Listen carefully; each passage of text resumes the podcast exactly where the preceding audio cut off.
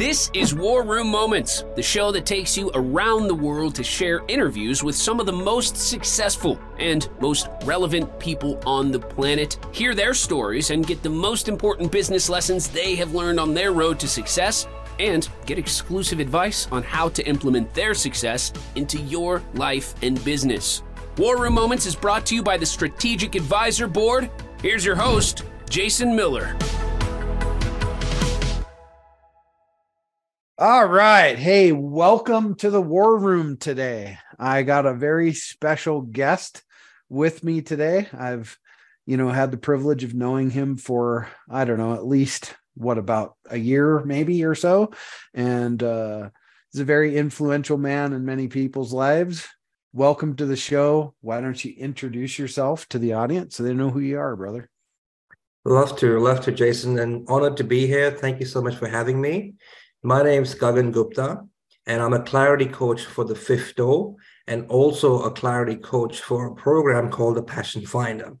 And what I do is help transform career professionals' income and businesses. So if they want to pivot into a business, I help them do that.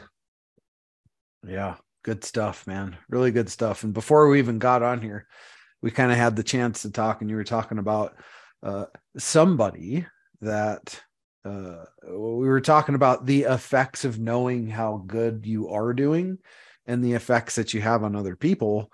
And so this leads me to wonder right? Because you you know you obviously help transforms people's lives.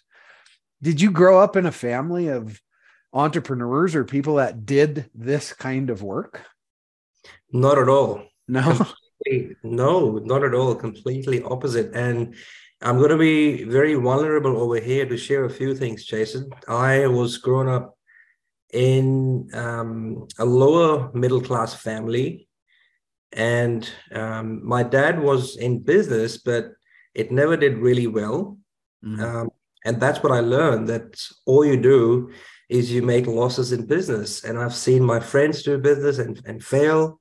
And then that's the thing that got into my head that I can never be successful in business because that's what I saw.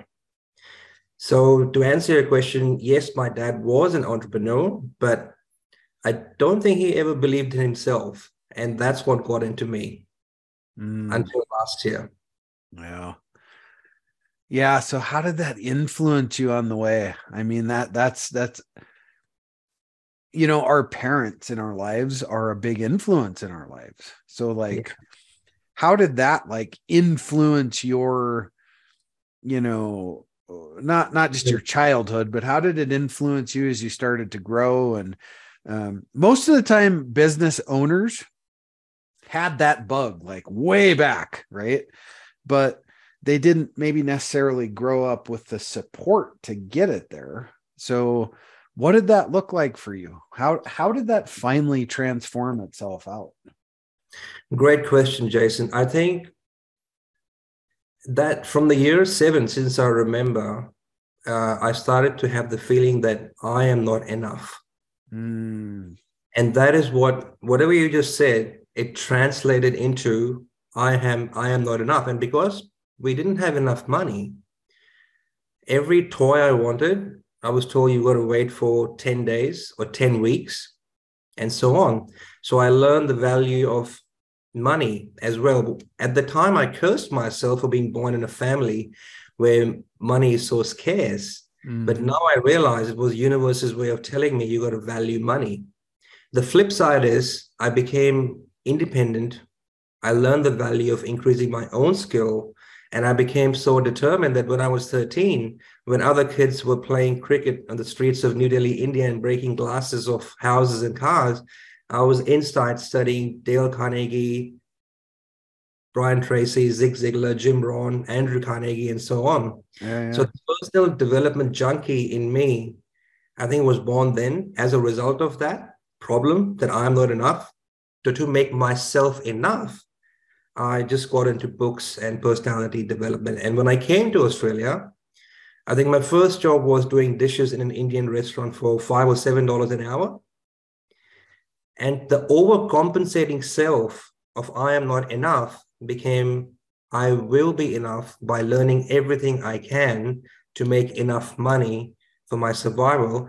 And I went from seven dollars an hour to about three, four hundred thousand dollars earning annually in senior executive roles in the last seven to eight years. So that's how it translated and changed my life. Yeah. But it, a, but it left a dent. Amazing. It's amazing though. It's it, it left a dent and I get emotional talking about it because the dent was it's it was still there up until a year ago when you and I started to talking through a network. Yeah. So it's only it's only just gotten over recently, and I won't say it's gone completely. Yeah. Yesterday I was presenting to a group of people and my legs were shaking. But for the first time, I had the courage to tell those people, guys, do I look nervous? And they go, no, you don't. I'm like, my legs are shaking.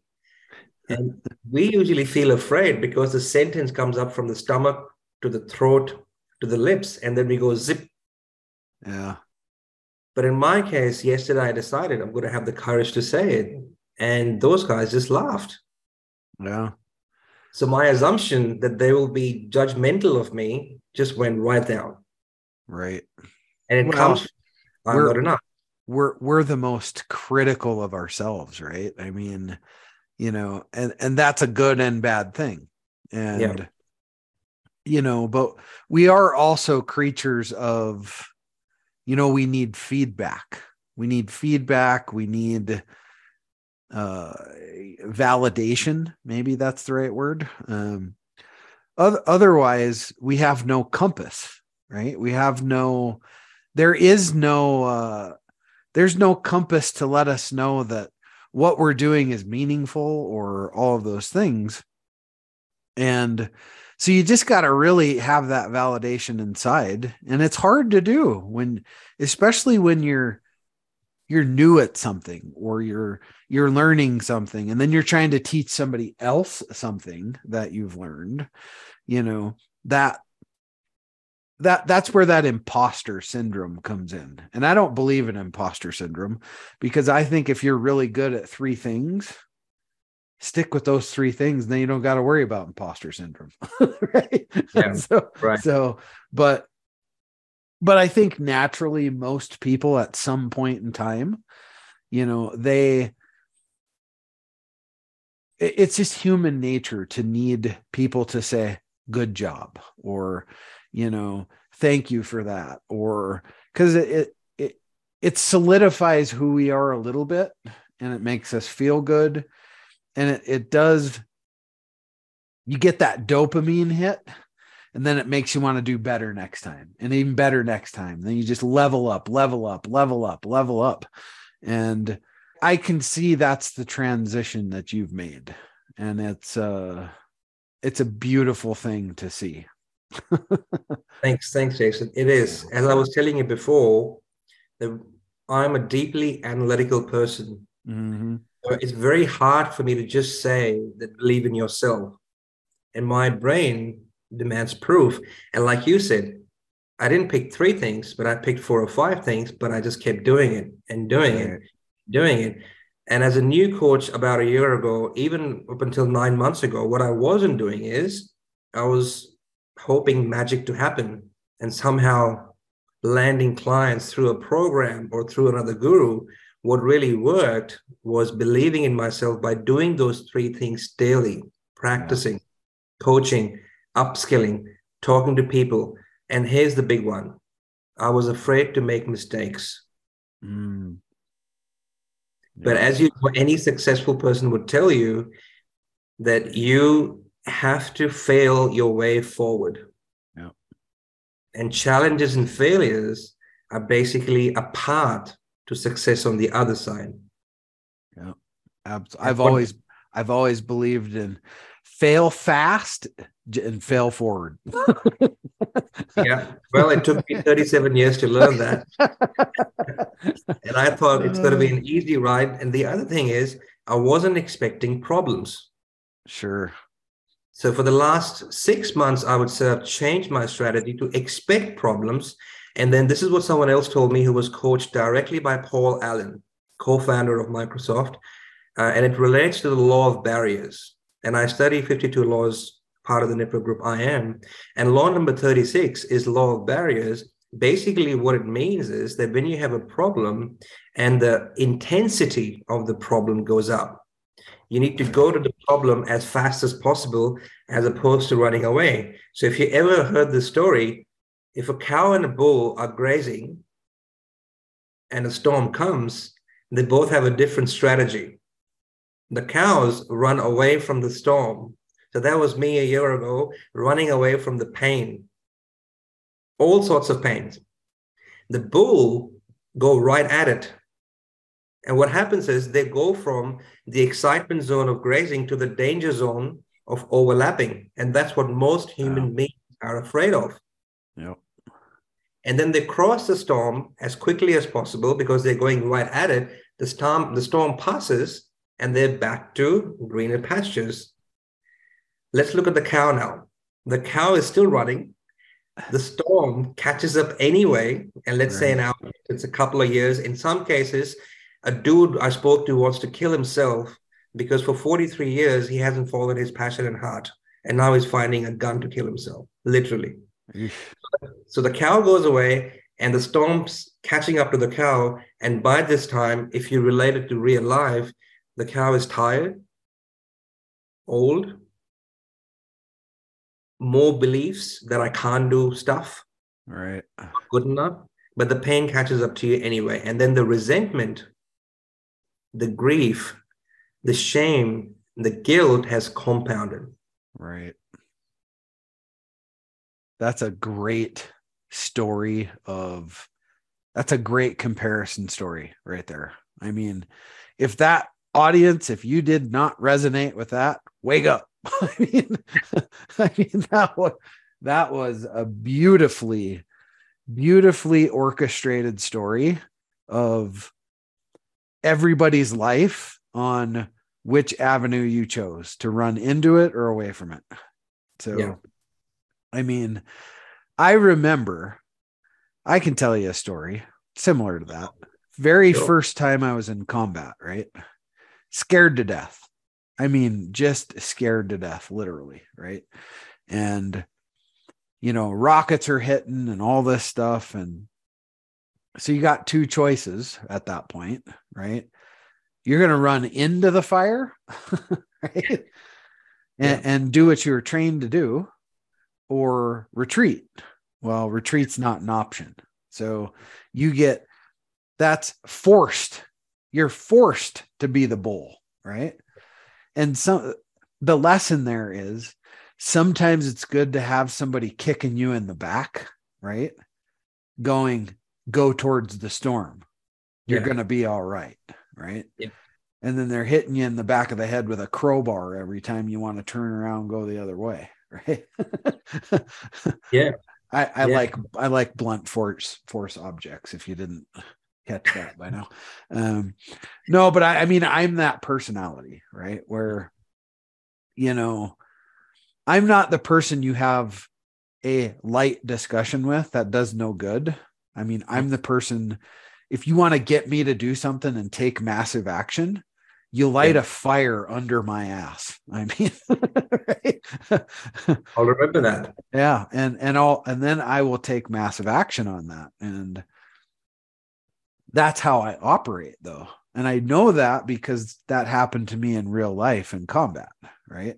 So, yeah. you know, but knowing this, right? Knowing there is the cow in the bowl, right?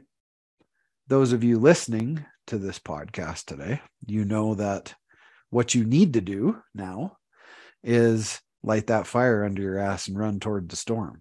So, thank you for that story. That was a that was a great great tie-in to the story for sure. So thanks, uh, Jason. When I heard it for the first time, it hit me like a rock.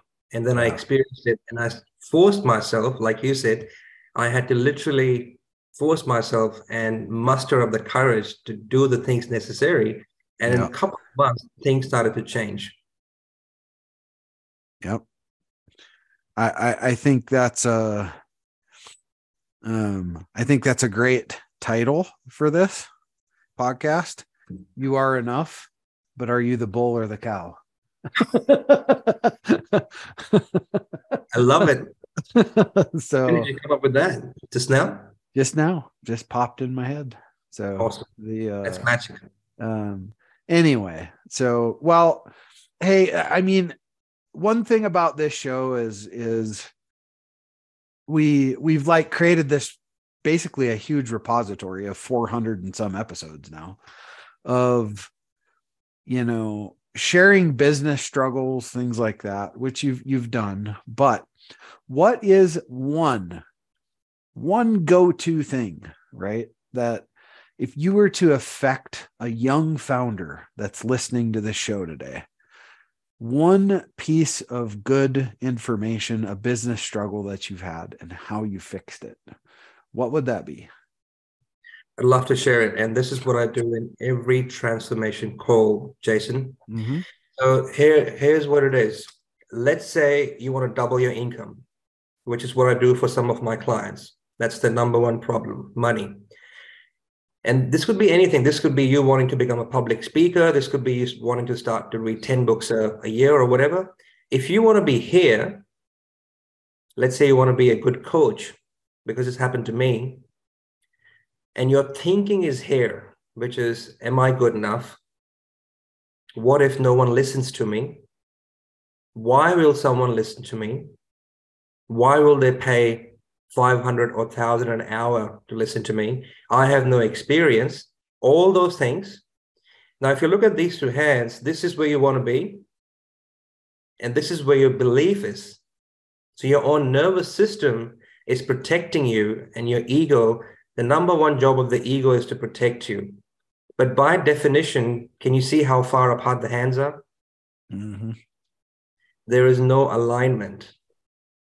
And when you tell that to people, they are shocked, even though it's just common sense. You want to go here, but you're standing here.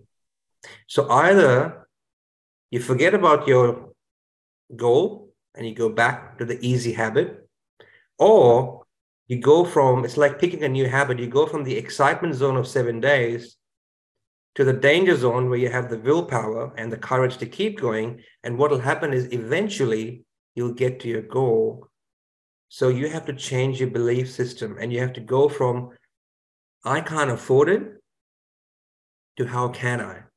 Right. And that's the one question that changed for me because last year when I was going through depression and suicidal attempts, four in total, and I said to myself, I had an insightful moment and I said to myself, I've got to change it. How do I change it? I can't afford it. I've not been working for a few months. Who will listen to me? I borrowed money, I sold stuff, and I went from this is the one question I learned from someone. I can't afford it to how can I? Because our brains are wired to follow instructions. Mm-hmm. When there's somebody kicking your backside, Jason, in the war, in real war, saying go forward, that's somebody giving your brain instructions. Yep. So not only you're forced, our brains are designed to follow instructions. So if we tell ourselves we can't do it, that's what we hear. If you want an apple tree, you plant apple seeds. Right. If you plant the seed that I'm not good enough and I can't do it, I can't afford it, nobody will come and listen to me. What's the tree that's going to grow? The exact same tree. Right. So that's yeah. what changed for me. And I had to change my thinking to I can do it how can I afford it? And what if? What if my life really changed? How would I show up?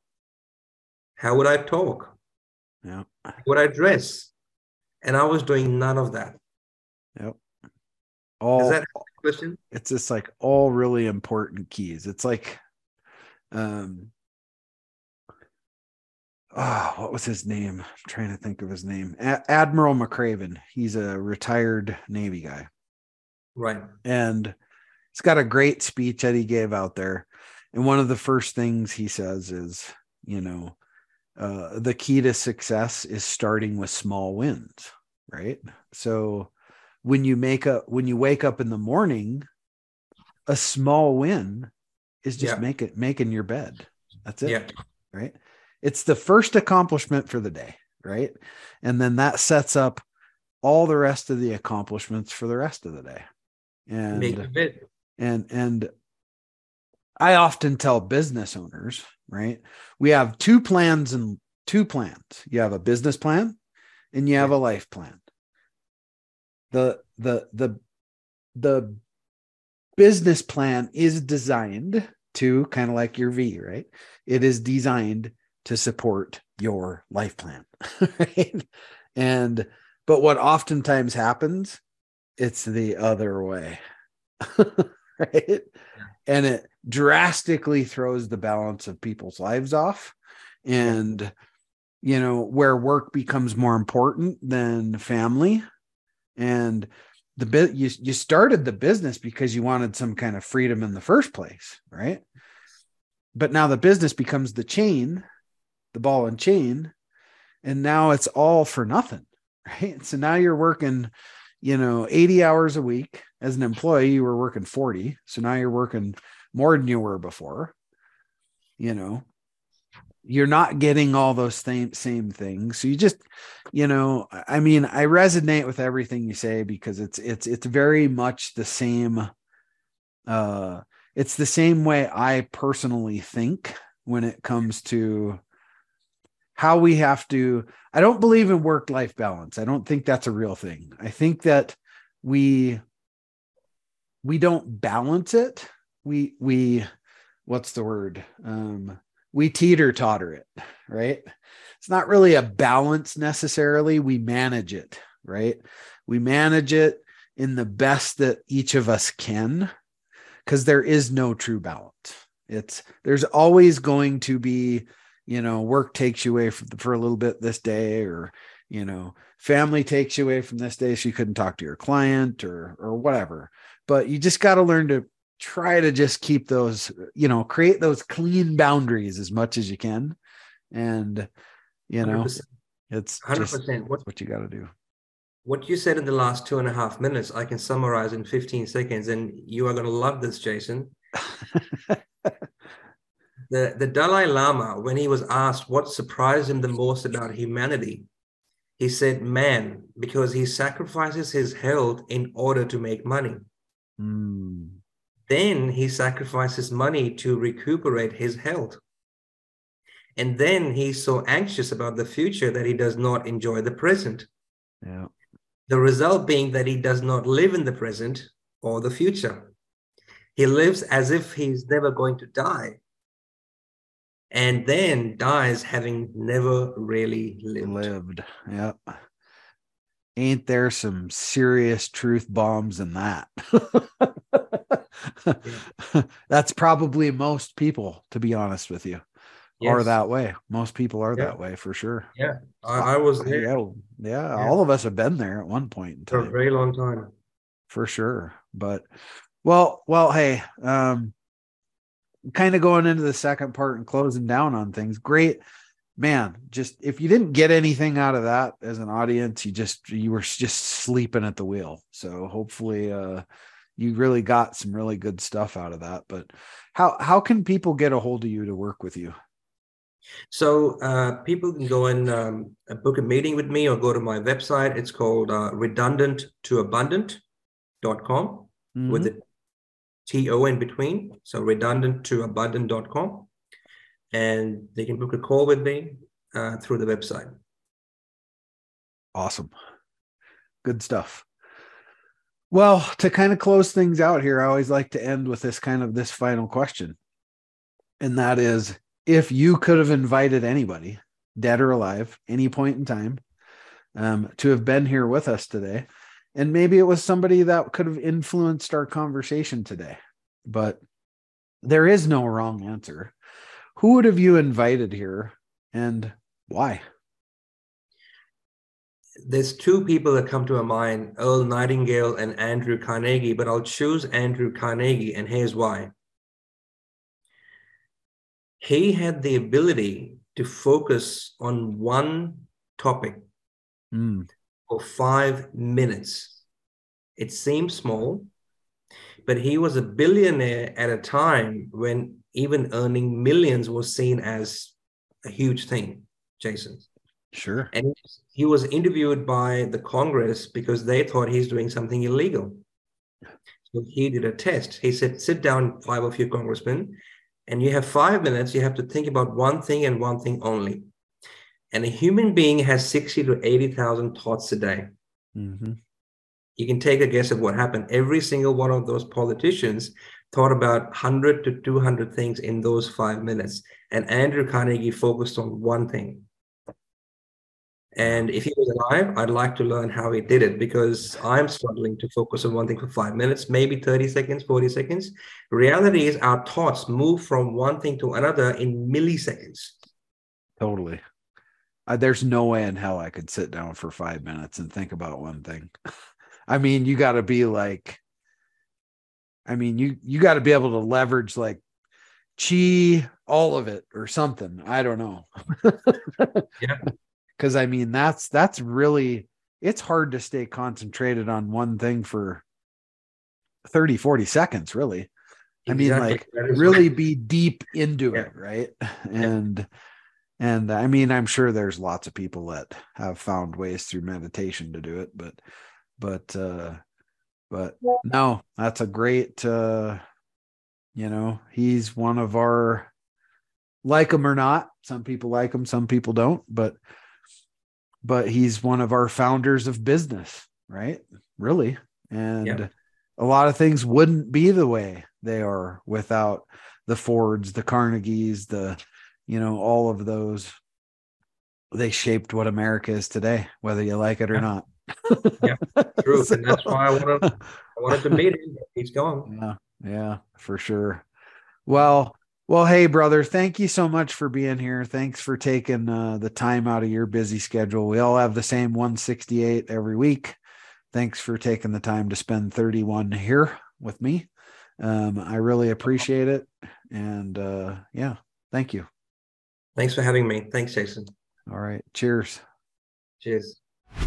Thanks for listening to War Room Moments with your host, Jason Miller. Please leave your feedback and visit strategicadvisorboard.com to get the latest and greatest business advisement on the planet. Follow us on social media for updates, and we'll see you on the next episode.